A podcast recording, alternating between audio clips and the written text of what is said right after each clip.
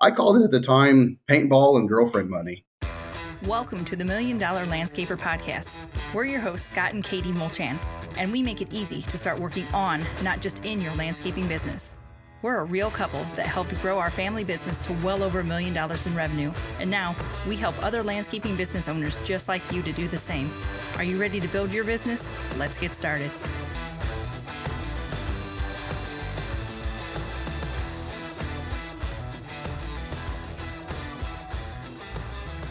Welcome back to Million Dollar Landscaper Podcast. Today, I'm so excited to be collaborating with Andrew Martinez of the Lone Star Lawn Talk Podcast. Now, Andrew's a great guy. He's been in the industry for a long time, and he has a great podcast. So if you haven't checked it out, again, it's the Lone Star Lawn Talk Podcast. He has some amazing guests on there, so definitely go check it out. Now, today, Andrew and I are going to be talking about something that I haven't come across in the landscaping industry as far as being discussed on the podcast. Perhaps it is. I just haven't listened to all the episodes, but today, we are going to be talking about whether it's time to really consider throwing in the towel. Is it time to close up shop or take a break?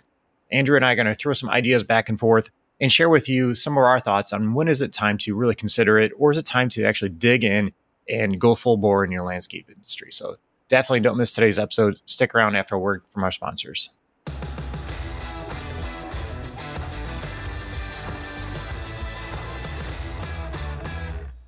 This podcast is brought to you by Busy Busy. Busy Busy is so simple to use, and it's the most reliable GPS time tracking app on the market. And the best part is, it was built for landscapers.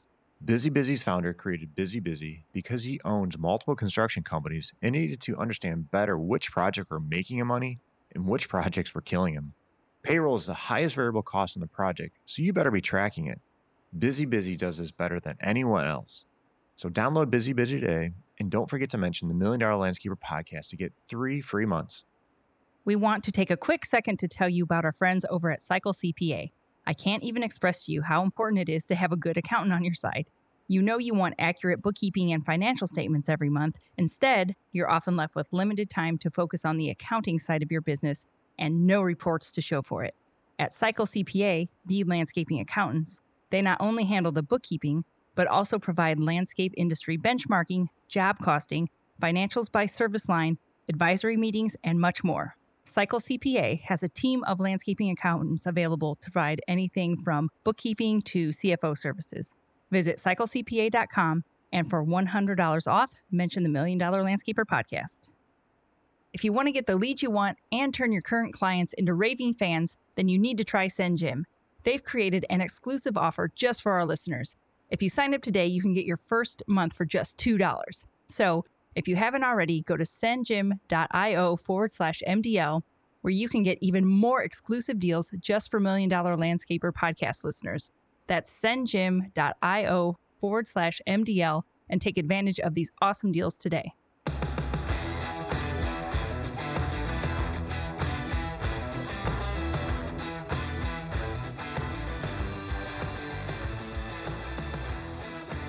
Welcome back to the $1 Million Landscaper Podcast. Today, I'm so excited to have on another podcasting host, Andrew Martinez. He is the host of the Lone Star Lawn Talk Podcast, and he also owns the Southern Sons Landscape Management. So welcome, Andrew. Thanks for being on the show today.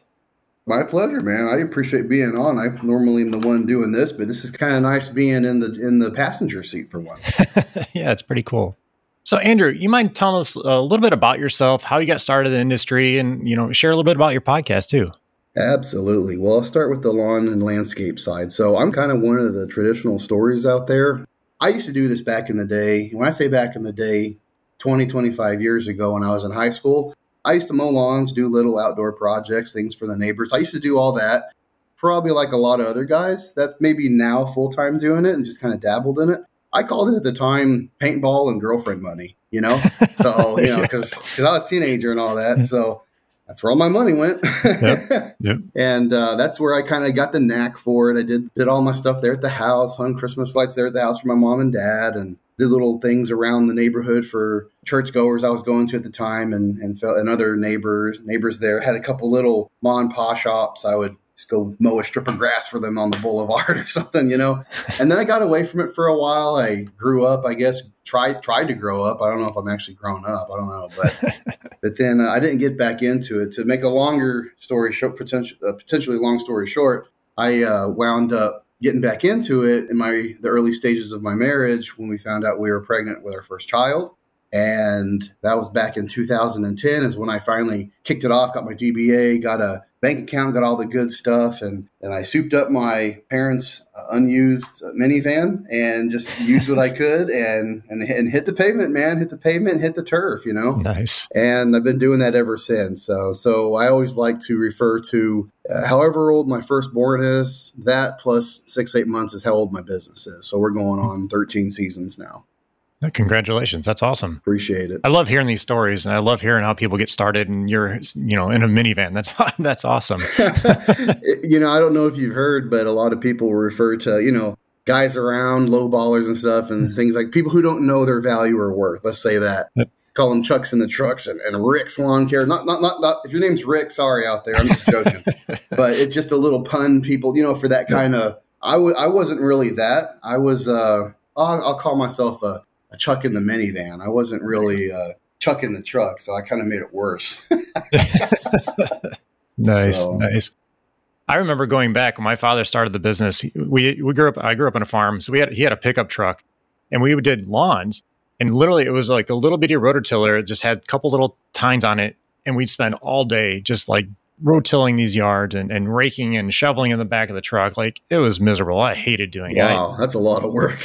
Yeah. Oh yeah. Whew. My mom hated it because it was tearing up her rototiller and everything. But oh yeah, we all start off small and work our way up from something. So I think it's awesome to hear other people's stories. Yeah, it is interesting. And that's a lot of reason why I even backtracking a little bit what you're saying about the podcast. I mean, I've been in the business for many, many years, but there's kind of been a wave of podcasting, social media, and all this has kind of hit the green industry. And I didn't jump on really until, I guess it's going to be a year here in January. So 2022 in January is when I kicked off. And that's what I like. I like, you know, running into and learning from professionals like yourself and what y'all got going on and friends in the community and people abroad, you know, in other parts of the state and stories, like you said. And sometimes, if you know, because you have a little headset on and a mixer board, people will open up to you a little bit more than if you just kind of sat down and had a beer with them. You know what I'm saying? So yep. It's interesting. It's like, dude, I'm just like you. I just got one piece of equipment. That's all. Yep. So yeah, no, I agree with you. I too enjoy that experience of stories and what people, the origins of how it was all put together, what the story was up to the point and they're at. No, I agree with you. Yeah, everybody, for the most part, I think most of us start off, you know, as that tiny guy that starts off, just push the mower or, you know, little rototiller, whatever it is, and then back of the minivan, and you just work your way up. And that's what I love about this industry. It's fairly simple to get started, and the sky's the limit in what you want to do in it, which I think is great. True. It's fact, man. But today we want to talk about kind of the opposite side of that. You know, you've been busting your tail and, you know, just things just don't seem to be going right. And you know, sometimes you start contemplating, do I just throw in the towel? Do I just give it up? You know, I've been working so hard. Things aren't clicking. Things aren't happening. But we wanted to kind of talk about, you know, is it time to start thinking about that and considering throwing your towel? Is that something that you've ever contemplated in your business? Absolutely. Several times. Yeah. I'd say the first 5 years of my business, while things were kind of coming together, there was growth year to year, but not the growth that I expected or really wanted. Now that I look back on it, I don't think I was being realistic. I wanted the universe. And although I was pretty darn close to the moon, I wanted the universe kind of thing, right? I think a lot of people just have like that, you know, romantic outlook on their endeavor that they start in on, an idea of that. And if it takes, you know, 4 or 5 years and you don't see much going on, you don't stop and smell the roses, you can get kind of frustrated. So I think the first 5 years is when I first thought about it. I have a good friend of mine. We went into business together. We're still good friends. So praise the good Lord for that. But when we split, our business was in pretty bad shape. I think as we were talking about stuff, trying to get set up for our interview, I kind of told you a little bit about that. And I was thinking about closing up shop then. And then there's just been maybe 1 or 2 conversations or ideas. I don't think I was ever really going to do it, but it crossed my mind. And it's like, man, what would I have to start all over in something else? I don't have a nest egg to get started. And I'll never forget Jonathan Patoschek with Long Care Millionaire, just like you. I learned this from him 10 years ago. I mean, you know, people saying, wanting to sell off their businesses, you got to be careful. People want to get out of it. careful, because if it was successful and it was being ran the way that it was supposed to, they wouldn't be selling it off. They'd have it as a cash cow, I guess you could say. And so I just kind of a combination of all that. I just kind of kept that in mind. I never really walked away from it. And that just kind of posed a question over the years, a solid question I've asked people from time to time. You know, you always hear see these little memes of, you know, you keep going even though it seems like, you know, you're not making any progress. You never know when your break is around the corner and there's a cute picture there. But then also you hear, you know, if you're spinning your wheels, throw in the towel. So what do you do? Those few times, I think, is the times where I would, in those seasons, I would ask myself that. I would entertain that idea. Yeah. What about yourself and y'all's operations? Have you ever, I know you have a family operation. Did y'all ever, you know, asking questions about that? Yeah, absolutely.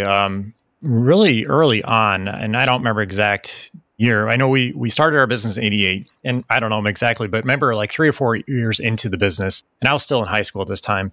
I remember my mom and dad just, you know, they were just arguing and fighting, and I just happened to walk in one time, and they're just talking about closing out the business.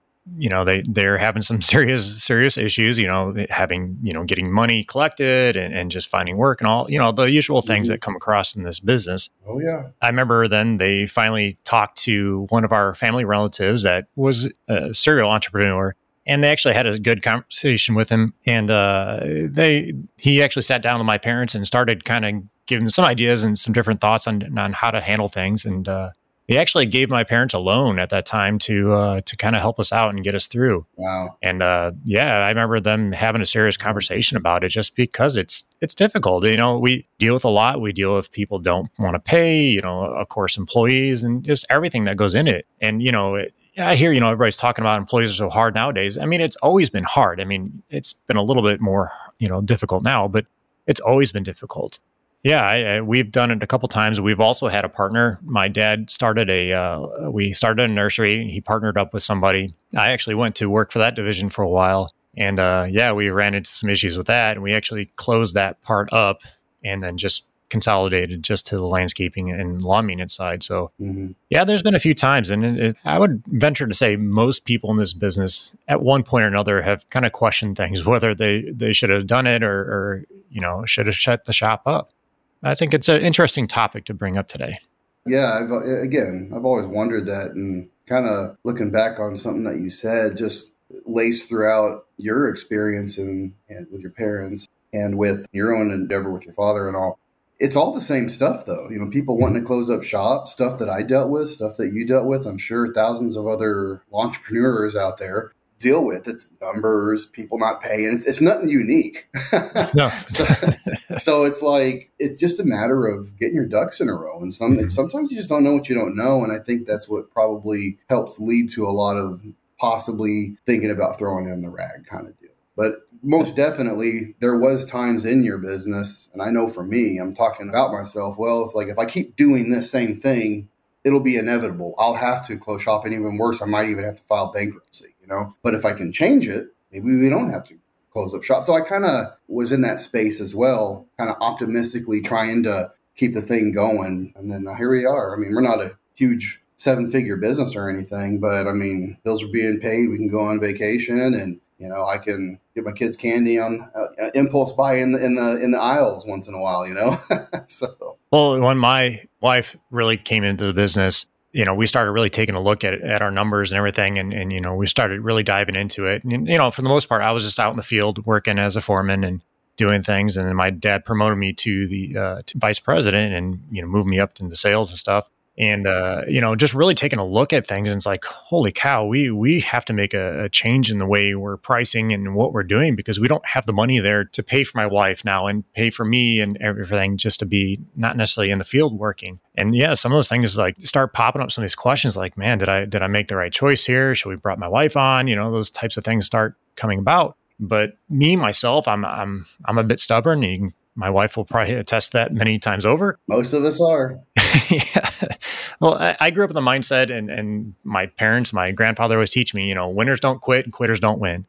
And that's just kind of how I was. And I would try to stick it through. And sometimes it's like, man, should I have stuck some things through? You know, and I've started my other personal businesses too. I've had a computer repair business and emergency light installation business and stuff. So I've had some of those things, and I did quit some of those. just because it just wasn't working out. And I didn't have the heart or passion into it as I did the landscaping, so it made it harder. And that's something I wanted to kind of discuss today, but I just didn't have the passion for it, so I just didn't feel the need to continue going. And, you know, we were doing all right, but we weren't making the money really to keep that drive there for me to continue it on. So, well, that I'd like to, if you don't mind, I'd like to spend a couple minutes on that, because you were in that spot. So you have a business that you continued on, that you've potentially thought about something about walking away, but then you have had businesses that you just close shop on. Can I ask you because I mean, those seem like pretty lucrative businesses. I mean, I see people all around town with shops like that, and they're doing well. What caused you to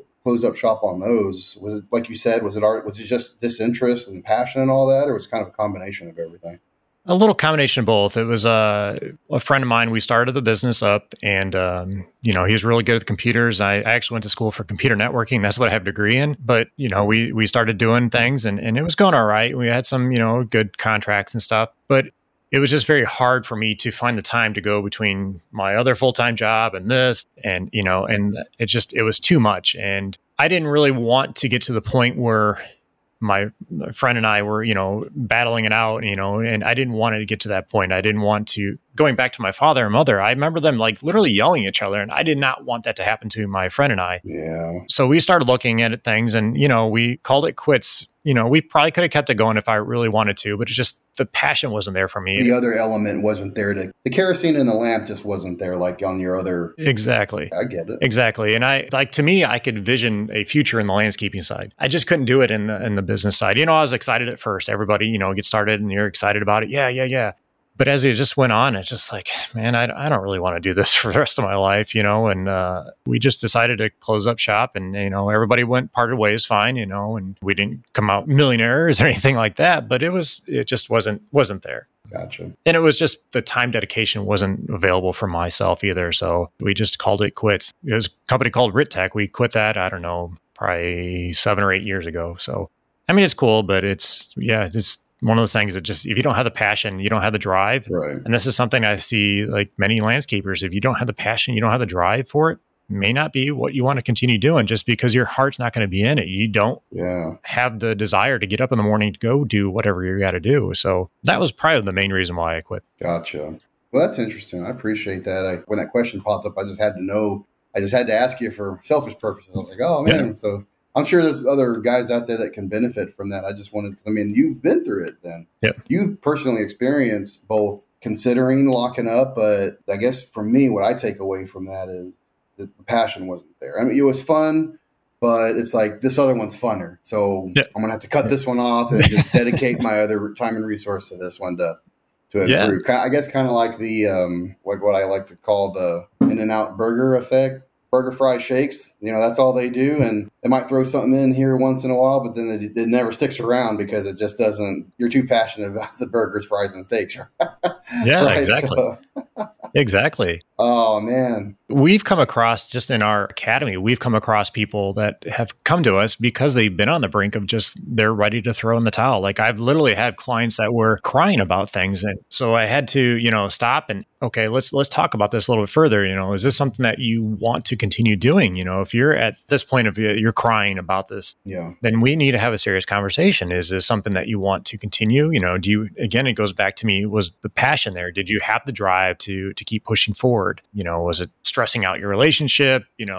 Whatever it is, we need to discuss it. And after talking to them, they still had the drive. So, okay, well, let's look at what we can do to make some serious changes in your business. But to me, if the passion's not there, you're not going to have the drive to make the change and put in the work that you need to do to turn around your business. So True. I've heard from successful people that a lot of business you shouldn't be passionful about. As long as they're profitable and making money and you're not wanting to pull your hair out, right? Yep. You can definitely use different vehicles of business for cash flow and for investment, retirement, or whatever, even if you're not passionate about it or you don't have that drive, but it's not pushing against you. Like maybe like what situation all of us in the green industry find ourselves in between just number one, being out there in the elements and killing and bleeding and sweating. Then you got to go look at your, negative bank account, and then people aren't paying, and then all that other stuff. But if you have the passion there, you'll find a way around it. You'll find professionals and to invest in themselves, like what, you know, an operation you got running there. This wasn't around necessarily even 10 years ago, but industry specific, right? Yep. Yep. I just think that's kind of the main deal there is passion, because if you have that drive, you'll eventually find a way out of it. Maybe not. I don't know. Could be different for some people. But no, I agree 100% there. And I think what I found with a few people that have come to me at that point was they were just burned out. And I think there's a difference between burned out and having a passion. And I think, you know, it's easy to get burned out in this industry. And like you said, especially if you're the one that's out there busting your butt all day long, and then you have to come back and deal with, you know, estimates and calling customers and collecting money and all, you know, employees not showing up. It just adds on and, you know, it just builds up, I should say. And, you know, you get in this mental state, I think, of just, I'll work harder, I'll drive, I'll do more and harder, you know, and I'll make it, it'll happen. I'll get that next big job and it'll happen, it'll turn around. But it doesn't. It's one of those things, and this is something I can attest to, is like, I'm just going to work harder, harder, harder. And I literally worked myself to the point I had a stress rash on my back. It was, I can't remember the name of it, but it was like an upside down Christmas tree. It started forming because I just work, and I started getting migraines. I couldn't see, but you get in that thing where you just get burned out, and you have to stop and take a break. You have to literally, I don't care if it's just, and lock yourself in the house, you know, for a day or two. Just, you have to take a break, and burnout is a very real thing in this industry, and I'm sure you've come across that. I'll second that. Oh yeah, yeah. Thank you. I was gonna say I'll get burned out a couple times a year, but I know now. And I'm just going to keep going back to that. I'm going to keep paraphrasing the passion thing, because you brought up a good point there. That I think that really kind of defines it. I'm passionate about what I do. I enjoy what I do, every element of it up to this point, this long being in it. So now I know that burnout's coming, but I know how to circumvent it. I know, okay, it's time for a family getaway. Okay, now it's time for just me to, it's going to sound funny, spend a few days Netflix and chilling. You know what I'm saying? Yep. Yeah. Hanging out, you know, getting away, getting down. And you got to know you. But if you're not passionate, you don't have that drive and care to, okay, how am I going to dig out of this? Or how am I going to work through this time in this season of burnout? I mean, it's a regular thing. It's not just green industry. I mean, you probably experienced that in your partners and everybody and the tech side. I mean. Oh, yeah. No, and it's anywhere. I just think it's, well, maybe just because I've been in the industry so much, but I really see it like you've been working all season long, and then come September, October, November, you're just like, I'm done. I'm ready for a break. I'm ready for it to like in our area, snow and just. It's almost there. It's almost there. Oh. Yeah. We almost made it through, you know, but I find that you need to, you know, again, just stop during, you know, June, you know, May, June. I understand, you know, you got all these estimates coming in and quotes you have to get done. But you really just take even a Sunday off and do not answer the phone. Do not look at your email, you know, do whatever it is, just take a break. And what you find is that your brain has time to relax and process everything that's going on. And then all of a sudden those ideas start popping, at least me, that's how it is. And ideas start popping. Oh, I can do this. Oh, I need to do this. I need to get this set up. And this is something my wife deals with. She's an idea person, and she'll come to me and like, hey, let's start talking about this. I'm like, hold on, stop, you know. Write those ideas down. Let me finish what I'm working on. I'm like, I'm a very focused person. I get going. I do this. Again, it doesn't happen if you just, you're still in it and just driving, working. You have to take that time off. I can't stress that enough. I know you think it's the opposite, that you just got to work harder. I'm telling you, it's not, it doesn't work that way. Life is not that way. And you start looking at any industry experts, it's that way. Do you run into that with the people that are on your academy? Do you tell them that same thing? And if you do, what's the response there? Because I would think that someone trying to save the business and being optimistic about it would take that all. So basically you're telling me I just need to chill out for a little bit and rest and regroup. And unless you like are going downhill and you should have filed bankruptcy like yesterday, which I hope you wouldn't. I'm just kind of using that as figure of speech. But. Yeah, no, you're right. And every circumstance is different. But I can tell you the one person that came to me, they broke down in tears. Wow. They've been in the academy for about...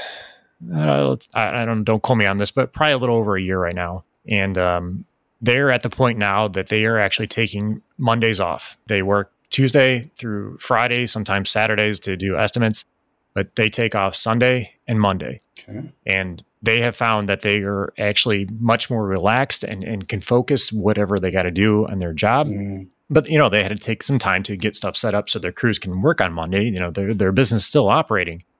But they found themselves, you know, doing a kind of 180 just because they needed that time to relax. Wow. It's a very, very hard thing to deal with. And I think many of us can just contest to it. And it's a real thing. And I just feel that you really have to step back and just take some time to yourself. And even if you have to go drive in a car or truck, whatever it is, just to kind of chill out, you know, I like, that's how I used to chill out. I remember just getting the truck and just drive and just turn on the radio, crank up whatever tunes you have that you like. And just, to me, it just kind of, things just kind of melt away, but let your mind rest for a while. Yeah. Just, you have to find whatever your thing is to kind of chill out. And, you know, like you mentioned paintball, if it's that your thing is paintball, go play paintball, do whatever just to get your mind off the business for a bit. That's what you need to give your mind a break on it, and a body too.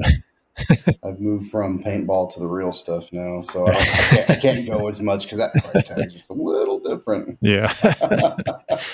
my son's in airsoft right now. I have one's in paintball and one's in airsoft. So yeah. Oh, do you really? Oh yep. Man. Well, no, that's a good transition point too. I was wanting to get into tournaments with the airsoft towards the end of me being in paintball because some friends had gotten into it. This has been a long time ago. And yeah, I didn't realize even now that it's kind of like a little cult thing out there where, I mean, just like paintball, you can get all decked out, be SWAT if you want to, or go in those big warehouses and stuff. Yep. Good on them, man. I bet that's a fun-filled household over there. I bet. It is. That sounds fun. When I get off this podcast, I'm going to go try to fix this gun. My one son's gun wasn't working the other day, and he's actually in a tournament on Saturday. So I'm like, dude, out of town. Right. That's great, man. Give him kudos from the Lone Star. That's pretty cool. But it is one of those things. You have to find whatever works for you to get your mind off it. Paintball, airsoft, go shooting, whatever it is, driving, snowboarding, whatever it is, find something just to give your mind a break. I guarantee you'll start changing your perspective on everything that you're doing. So a bit more on the scarier side, and I'm asking you this for me and for my listeners, because I know they're thinking that, because I know I am. Aside from the passion, aside from that kind of stuff, aside from the ushy-gushy stuff, like, I mean, technically, is there times where it's like, guys, I would recommend that you just need to close shop, or guys, you need to just keep pushing a little bit harder. I'm looking at the numbers from what you're telling me. You know, you just need to push a little bit because... I mean, there are times, I mean, you had to close up shop. I think yours was more because of appropriating passion to what you really want to do, but numbers wise or market wise or the area you're in, I mean, is there times that it's just simply time to go ahead and wrap and go get a job for a while? What's your perception on that? Oh yeah, absolutely. A couple things that I think is like, to me is very important. Would be if whatever you're doing right now is really ruining your relationship. You know, if you're on the brink of getting divorced, or, you know, that you're having issues with your children or whatever it is, and it's just driving to that point, like it's hurting your relationship with your family. To me, it's something that you really need to consider making some drastic changes or closing up shop. I think that's one of the things. Gotcha. Because to me, it's not worth ruining a family relationship over a business. My opinion. The other thing is really looking at your numbers. And I'm a huge numbers guy, but you have to understand some of those numbers and looking at where you're at, you know, what your accounts receivable are. You owed money from a year ago, you know, 90 days ago, whatever it is, looking at that and looking where you're at as far as debt. You know, if you've been purchasing all kinds of equipment and you're just not making the payments on it, unfortunately, it may be at the point you have to, you know, file bankruptcy and close up shop. It just might be a better situation for you in the end. But those are the biggest thing. It's really looking at your numbers, looking at, you know, do you have the sales coming in? Do you have the leads coming in? Do you have people to help you do what you need to do if you're at that point? And looking at your bank account, what do you have if you don't have anything, and how much is owed to you? You know, do you have the passion to make that change? If you don't have that passion, then you're not going to. Man, gosh, that's good. I remember one of the points when my partner and I were still together and we were just on the eve of splitting up.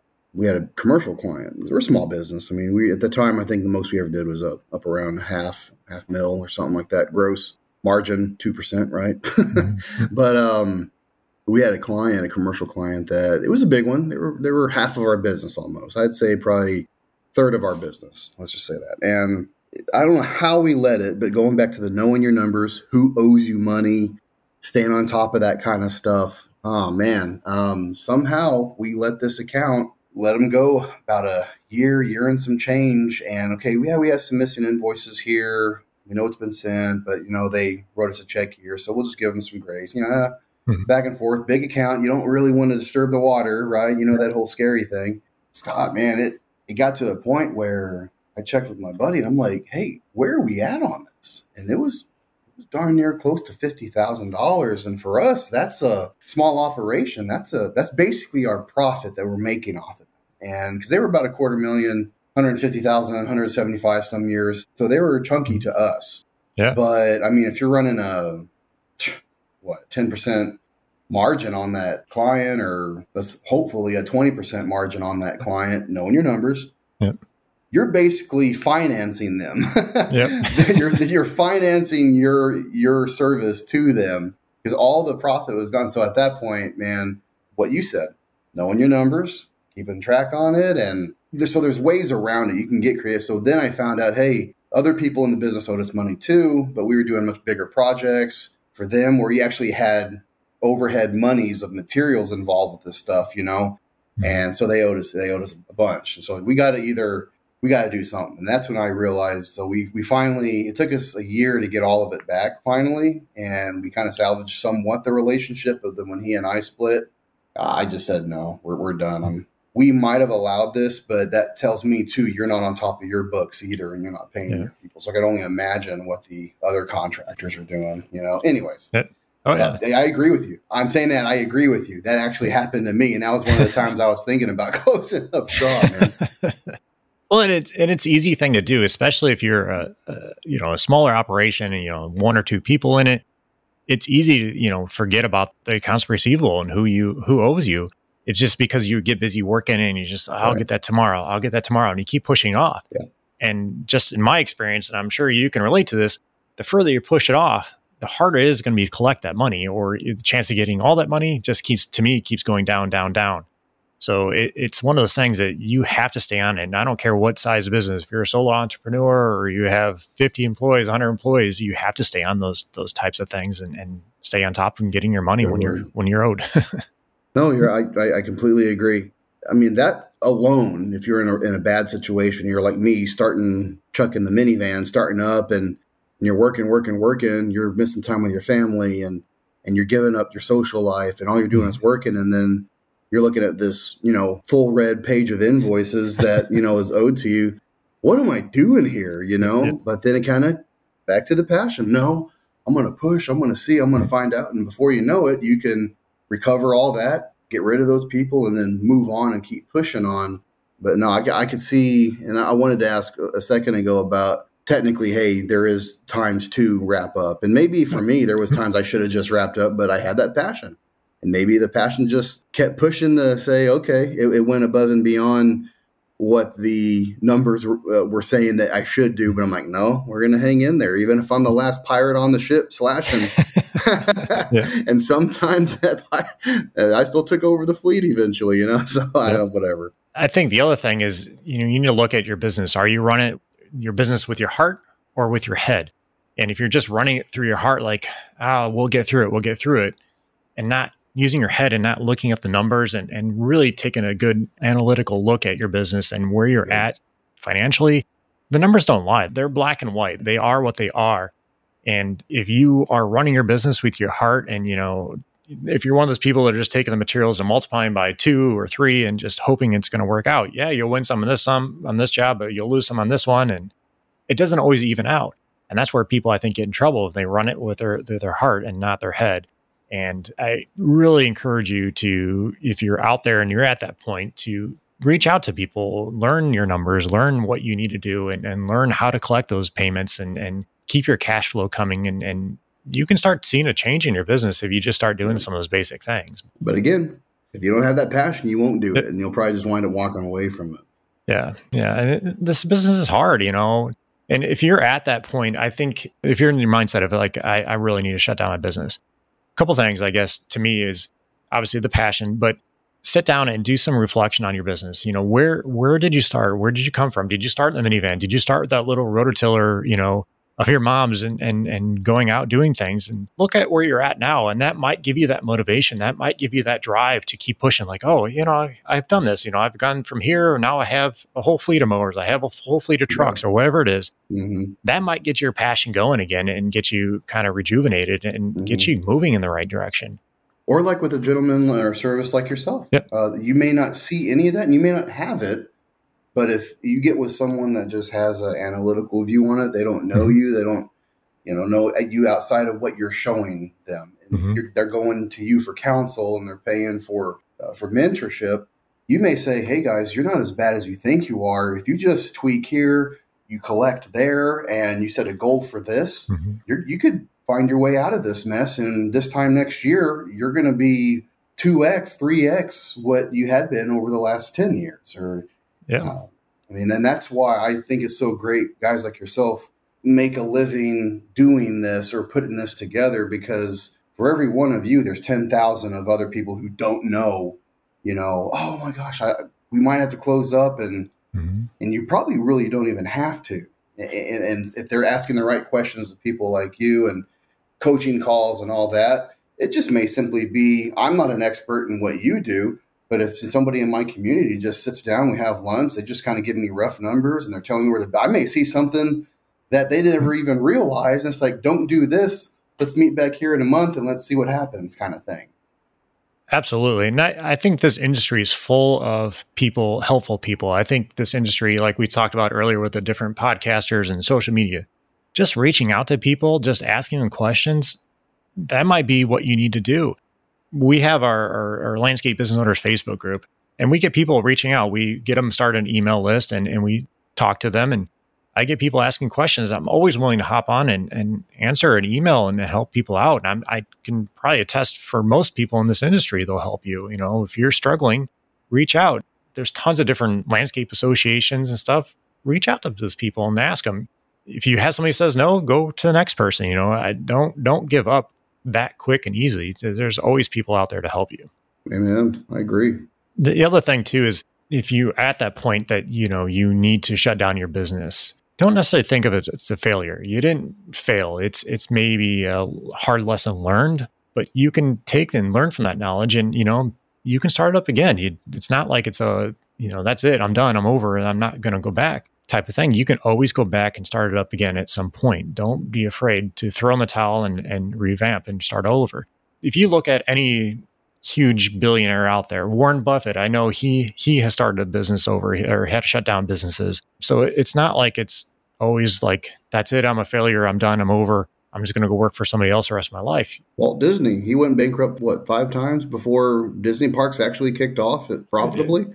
Yeah, something like that. Yeah. So yeah, don't be afraid and don't think of it as a failure. See what you can do to learn from it. That's the biggest thing. That to me is a huge thing there, is changing your mindset and looking at everything that you can do. What can I do to make it better? What can I learn from this lesson? To me, people a lot of times will point blame on somebody else or something in the industry or something. You are the captain of that ship. You are the one that's in charge. Yet you make the decisions and it has to come back to you. I mean, it could be outside factors. I'm not saying it isn't always, but you have to take a look at what you did and what can you do to make a change in it or make changes in the future. I think that's the biggest thing to me. I kind of live my life that way, and it's good. Everything's a lesson. That's something my grandfather always told me. Everything's a lesson somewhere. So just learn from what everybody's doing and see what you can do to take it and use it for yourself, use it for inspiration for something or make improvements on it, whatever it is. I was at an expo this year for the first time there in Louisville. Uh-huh. And did you had a booth set up out there? Not this year. Last year I did. Okay. So that's because I just saw a video of what you were putting up about it or something. And I'm like, did I not see him there? Cause I was running through that place. So I was like, man, that's really cool. Yeah. It was a cool thing. I loved doing that and just chatting with all the people. It was weird to me from the point of, I had people coming up, oh, I listen to your podcast, you know, and I don't think about it that way. You know, it's like, oh, I learned so much or help me. I'm like, well, that's kind of cool. I never really step back and look at it from their point of view. So it's fulfilling, man. It is. Yeah, it's fulfilling because you're wanting you get into it with that mindset. But then, like you're saying just a moment ago, you get lost in, you know, the technical side of everything. making sure content's out on a regular, making sure the website and sales and all that. You lose it. And then when you have those cherries on the ice cream poking you on the shoulder saying, hey, wow, then you just kind of get jolted with a dose of reality. And that's better than a paycheck, man. I'll tell you what. Oh, yeah. No, it's I love doing this. I love helping people no matter where they're at in their business. I find so much joy in it. And, you know, getting on coaching calls and talking to people and then helping them work through whatever situation, you know, just from my experiences or whatever I've dealt with or learned, it's an amazing, amazing feeling. And I encourage anybody out there to help people. And at first, I didn't do it for a price. I just help people and I'm just passionate about it. It's just kind of how I am and who I am. So, and of course, after a while, it's you got to start charging for it, because I've heard before, it's like people don't really, they'll treat what they pay for differently than what they receive for free, you know, and I kind of follow it. But at the same time, you need to be compensated for your time and for all the years of advice and everything. I mean, shoot, I mean, what's his name? Charging $7,000-$8,000 a conference per ticket. Who is that? There's several of them out there. There's like Grant Cardone, or he's one of them. Okay, we'll just go with that guy. So I was on YouTube here, gosh, following some of his stuff a little while back, and then just, you know, kind of on some of the feed there on the side, a guy said that my phone call with Grant Cardone and how much I spent. Let me go check. Let me click on that. Let's see what that's all about. Brother man dropped $125,000 for an hour or two on the phone with Grant Cardone. I'm like, dang. Yeah, I couldn't even imagine. So, bro, don't feel bad, you know, putting these helpful courses, because see, that's the thing. That guy may have learned one thing in that $125,000 conversation that might turn $10 million around for him in his real estate company. Yep. Someone here, our conversation, you have a coaching call, or they're paying their monthlies and they're surrounding themselves with that network that you've set up, and they learn one or two things, and 2 years down the line, they're nowhere near where they could have been if they weren't listening. So I find value in that. And that's just something for me. And I actually made a podcast about that some time ago about appreciation, because we didn't have any of this. But I mean, back in your prime, when doing it when you were foreman and all that, we didn't have any of this stuff. And other than people giving you a stank eye at QT in the gas stations when you're kind of asking about their equipment and what they did, right? Yep. I remember like doing everything. There used to be, I can't remember the name of the show. It used to be before Equip and everything was down in Louisville. It used to be up in Chicago, and I can't remember the name of it right now. But anyhow, I remember going to like every single course that they had just to try to learn and reaching out and just do whatever I can. And there's so much more available now. Like I said, just start researching, start reaching out to people and asking for help. If you're at that point, it's something that you're contemplating, don't be afraid to reach out. You know, we're here. So much more on so many different levels. Mm-hmm. You got your $100,000 consultants, well, for businesses, I should say. Yeah. If you make $100,000 a year, if you make $1 million a year gross, if you're doing, if your business is doing 10 a year, $100 million a year, there's people now that has fed into all this that can probably help you out of whatever situation. We see Console years ago. We actually hired a consultant to come in. He wasn't a landscape industry consultant. He was a business consultant, and we hired him. And they came in. I don't remember exactly, but like towards the end of the summer. So we had him work for a few months. We asked them to pause what they're doing for the wintertime, because here in Indiana, it snows and we weren't sure what the revenue was going to bring. So we asked them to pause it. And at that point, we paid him like $20,000. It came springtime and we called him up. Nobody answered the phone. Found out they went out of business themselves. He didn't know his numbers. Yeah, exactly. Oh, I'm sick. I was like, you got to be kidding me. My dad and I were furious. Like, you know, we looked at you to help us out, and I don't even know what happened. Maybe they took the money and ran. I don't even know. But we're like, did you get anything out of that at least? Did you get some? No. I mean, we got stuff like what we learned. Yeah, we learned a lot. I guess that's all you can really hold on to then. Huh? Yeah. But it's just like, holy cow, like, come on. That sucks. Yeah. Yeah.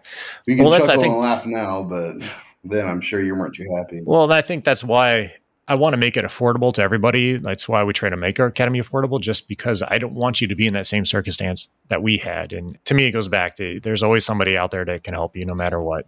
So if you're at that point, I think, in your business that you're really contemplating, shutting down, reach out to somebody, personally reach out to me. I'm sure Andrew would care just to chat with you and give you some ideas on his experience. Yeah, that's right. And anybody out there will at least chat with you and talk to you. So I encourage you to do that if you're at that point. Scott, real quickly, for my listener, if you don't mind, on when I put this on my channel, do you mind just giving a quick kind of rundown of your academy and, Sure. and what your services are to offer? I want to plug you in that way on there, see if kind of put your pricing out there, kind of the schematics Sure. of everything, how long you've been doing it. Mike's yours for a few minutes, man. Go ahead. Thank you. So we offer a coaching program where we have online courses that we teach everything from knowing your numbers to all about hiring, training, and retaining your employees. We have stuff on system procedures and stuff on marketing and sales inside this academy. And it's all available right now. The pricing is $99. It's actually going to go up this year. We sat down and went through our numbers. We're going to have to raise our rates this year. Nothing crazy, but we are going to raise our rates. So right now it's currently $99 for the basic level. You get in there. And I don't even remember how many hours. There's a ton of different courses. There's like over 45 courses, and they're all broke down into individual courses. We break it down very simple for you. We give you done-for-you spreadsheets, calculators. So if you want to know your pricing, basically you just got to put in what you pay for monthly for your overhead, what you pay for your equipment, and it's going to tell you what you need to do. And then we actually have a whole estimating system based on that to help recover that overhead to make sure you're charging enough. That's like the biggest thing people come to us for, is to figure out their numbers. And then we have done-for-you procedures. So if you're at the point in your business, you need to start adding those procedures and checklists. We have stuff that we had in our business. We've, are basically giving it to you. That's all, again, available for $99 a month.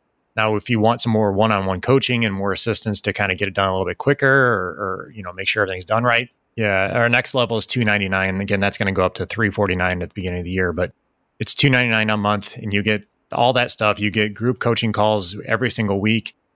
There's a live one-on-one coaching call, 90-minute coaching call with me every month, and then accountability meeting too. So there's plenty of opportunities to speak to me and pick my brain and see if we can help you out anyway. So I guess I'll get this check out to one of my friends. No, I'll get this check out to your PO box there. Don't let me forget. I'm stealing an hour from you. No. That's why we do the podcast, because I want to help out and share. And then there's stuff that we say here that it's in our academy. But no, I appreciate you letting me share that.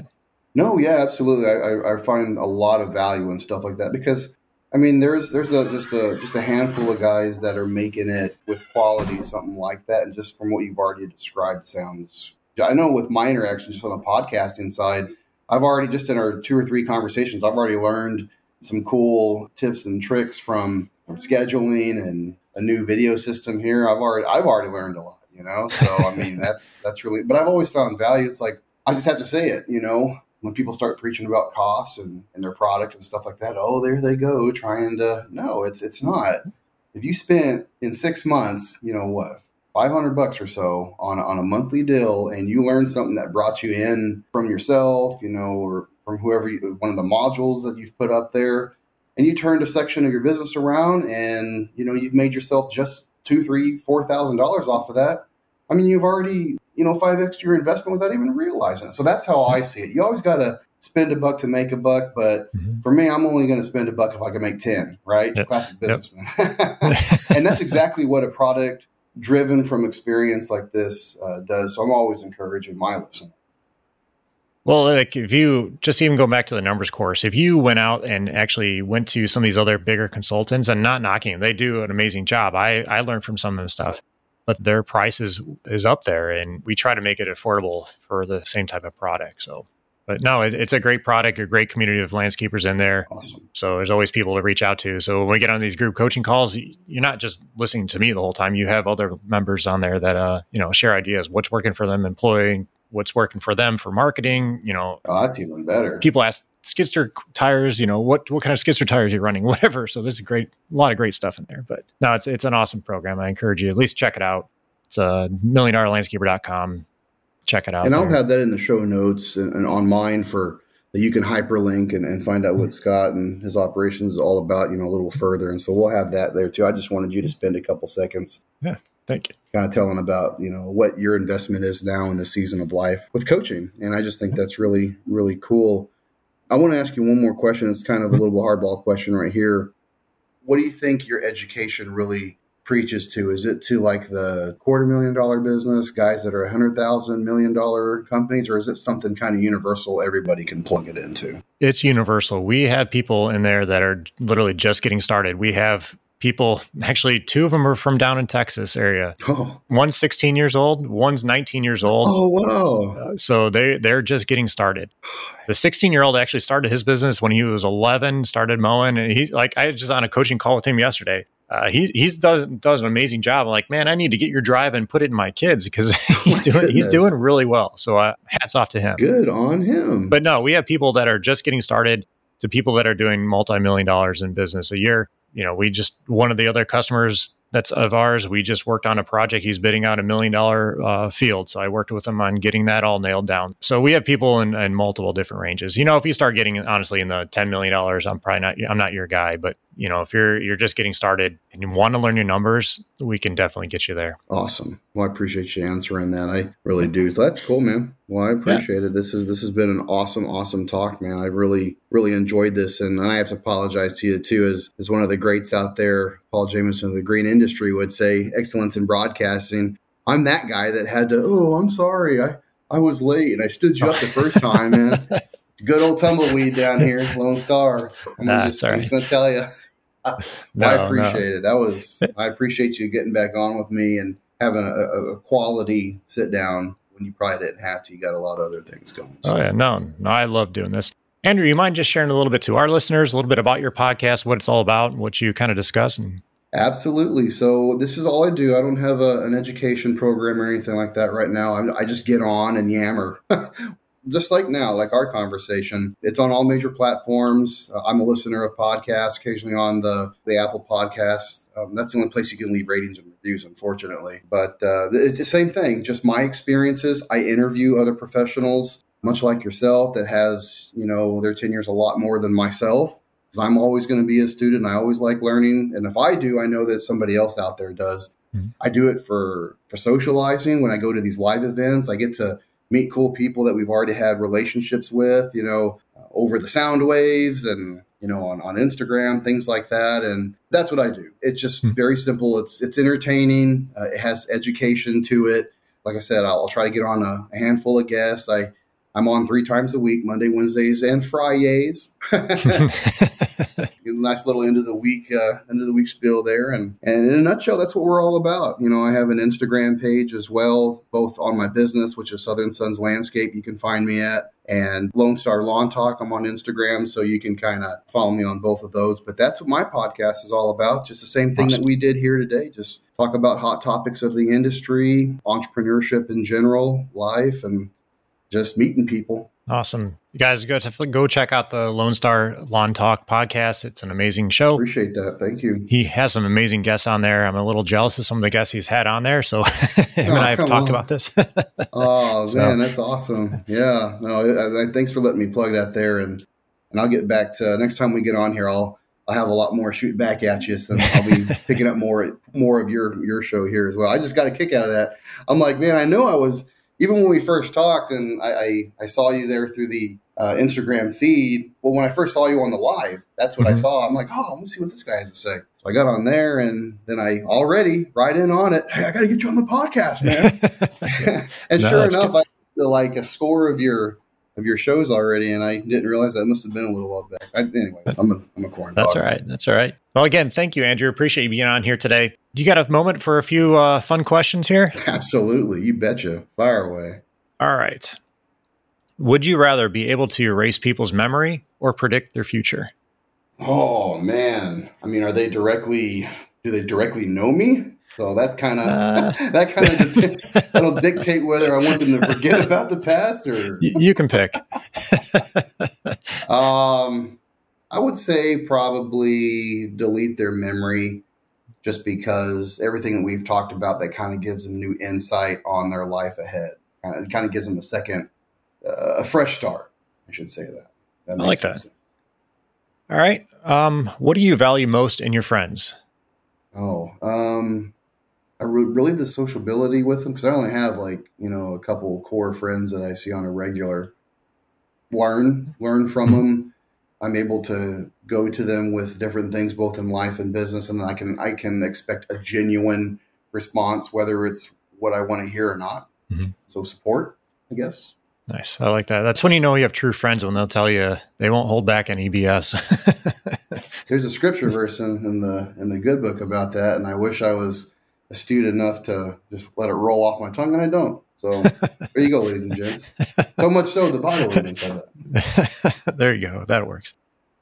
All right. Last one. What are you currently curious about? Ooh. What are you searching on Google or looking up? Oh, man. I watch a lot of random stuff. I usually get on Google anymore, either for research on what I'm already looking at, or I'll get on YouTube and just let my brain fry out for a little while. So I would say about probably ancient comparisons of ancient and current, dare I say, religion. I'm Christian, and I'm kind of into, you know, what things were said and done 2,000-3,000 years ago, what's recorded, and kind of what's happening in modern times, kind of, if that makes any sense. Yeah. Kind of get wigged out on people real quick there. Huh? And that's kind of what I'm curious about, I would say, just kind of see how it's unfolding now, what it could unfold in the future, different dynamics of spirituality meets, you know, fleshly bodies, and just the whole of everything. I guess that's what I'm curious about. I know how to cut grass, so I kind of stopped watching long cutting tall grass films a while back. So. Yeah, they're all over the place now. Well, Andrew, this has been a great conversation. I enjoyed having you on. We'll definitely have to have you back on in the future, and hopefully we can continue chatting off. Not even when we're on the podcast. It's been awesome, and love. Absolutely. They're throwing ideas to one another. For sure. And this has been, like I said, this has been a genuine experience. One of those experiences that we start all this for. Link up, make the network a lot stronger. Yep. And before you jump off, from my side, for ours, can I ask you a couple different questions? Absolutely. My listener would already know what I'm about to ask you. As a new guest on the show, I'm always asking these three questions. And this is the part where I call it getting to know the softer side of the lawn care professional. So we already kind of know, you gave us the opportunity to look in what you've done and address these, you know, important questions over that's been accumulated over the years from different professionals, both in and out of the green industry, and have kind of told us about where you're at in this season of life. But I want to shine a spotlight on Scott himself as a person. And I want to start it off by, what is your favorite cuisine, sir? What would be your last meal? My last meal. I'm a big steak guy. I like having a good steak. I have a green egg. I love cooking in that. Yeah. And you know, a little slow cook. Oh no, we're definitely going to stay talking for a while, even on and off. So yeah, I would have to have steak, and I'm pretty low key, but steak and a baked potato. I can do that all day. My friend, you belong in Texas. I mean, Mexican food is right there too, but I would say a steak is probably my last meal. Gotcha.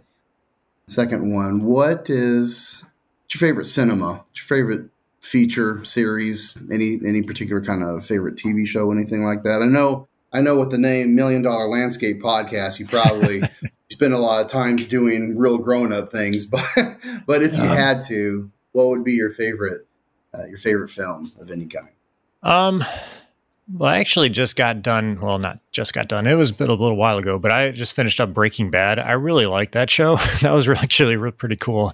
Yeah. Interesting show. Yeah. I watched that one all the way through. I don't get into a whole lot of ones, but I did stay with that one. That was one that just pulled me in and kept me intrigued. We're doing Stranger Things too, with kind of a family. We'll sit down as a family and watch that one together. But for me personally, this Breaking Bad was good. That's a very intriguing show. No, I agree with you. I followed it for most of the seasons, and then I don't know. I think it's probably I don't know when I stopped watching it, but I think I finally finished all of it out over time. But I was with you. I watched it for, I don't know, 4 or 5 seasons in a row. If it had that many, I can't remember. But then I kind of dwindled off of it after a while. But no, it's good. I agree. Yep. That's a good series. Last thing, and probably one of the more important ones, what is something memorable? something that has stuck with you through life, maybe something that's been said to you, a memory, or maybe something that you've told someone, just a memorable moment or a saying that you've kind of held with you in your years here on this planet Earth. Something my grandfather always told me, and it's probably not the best thing to say, but it was always, don't half-ass anything. You know, put your whole heart into everything. Best thing to say in a day like today. Come on.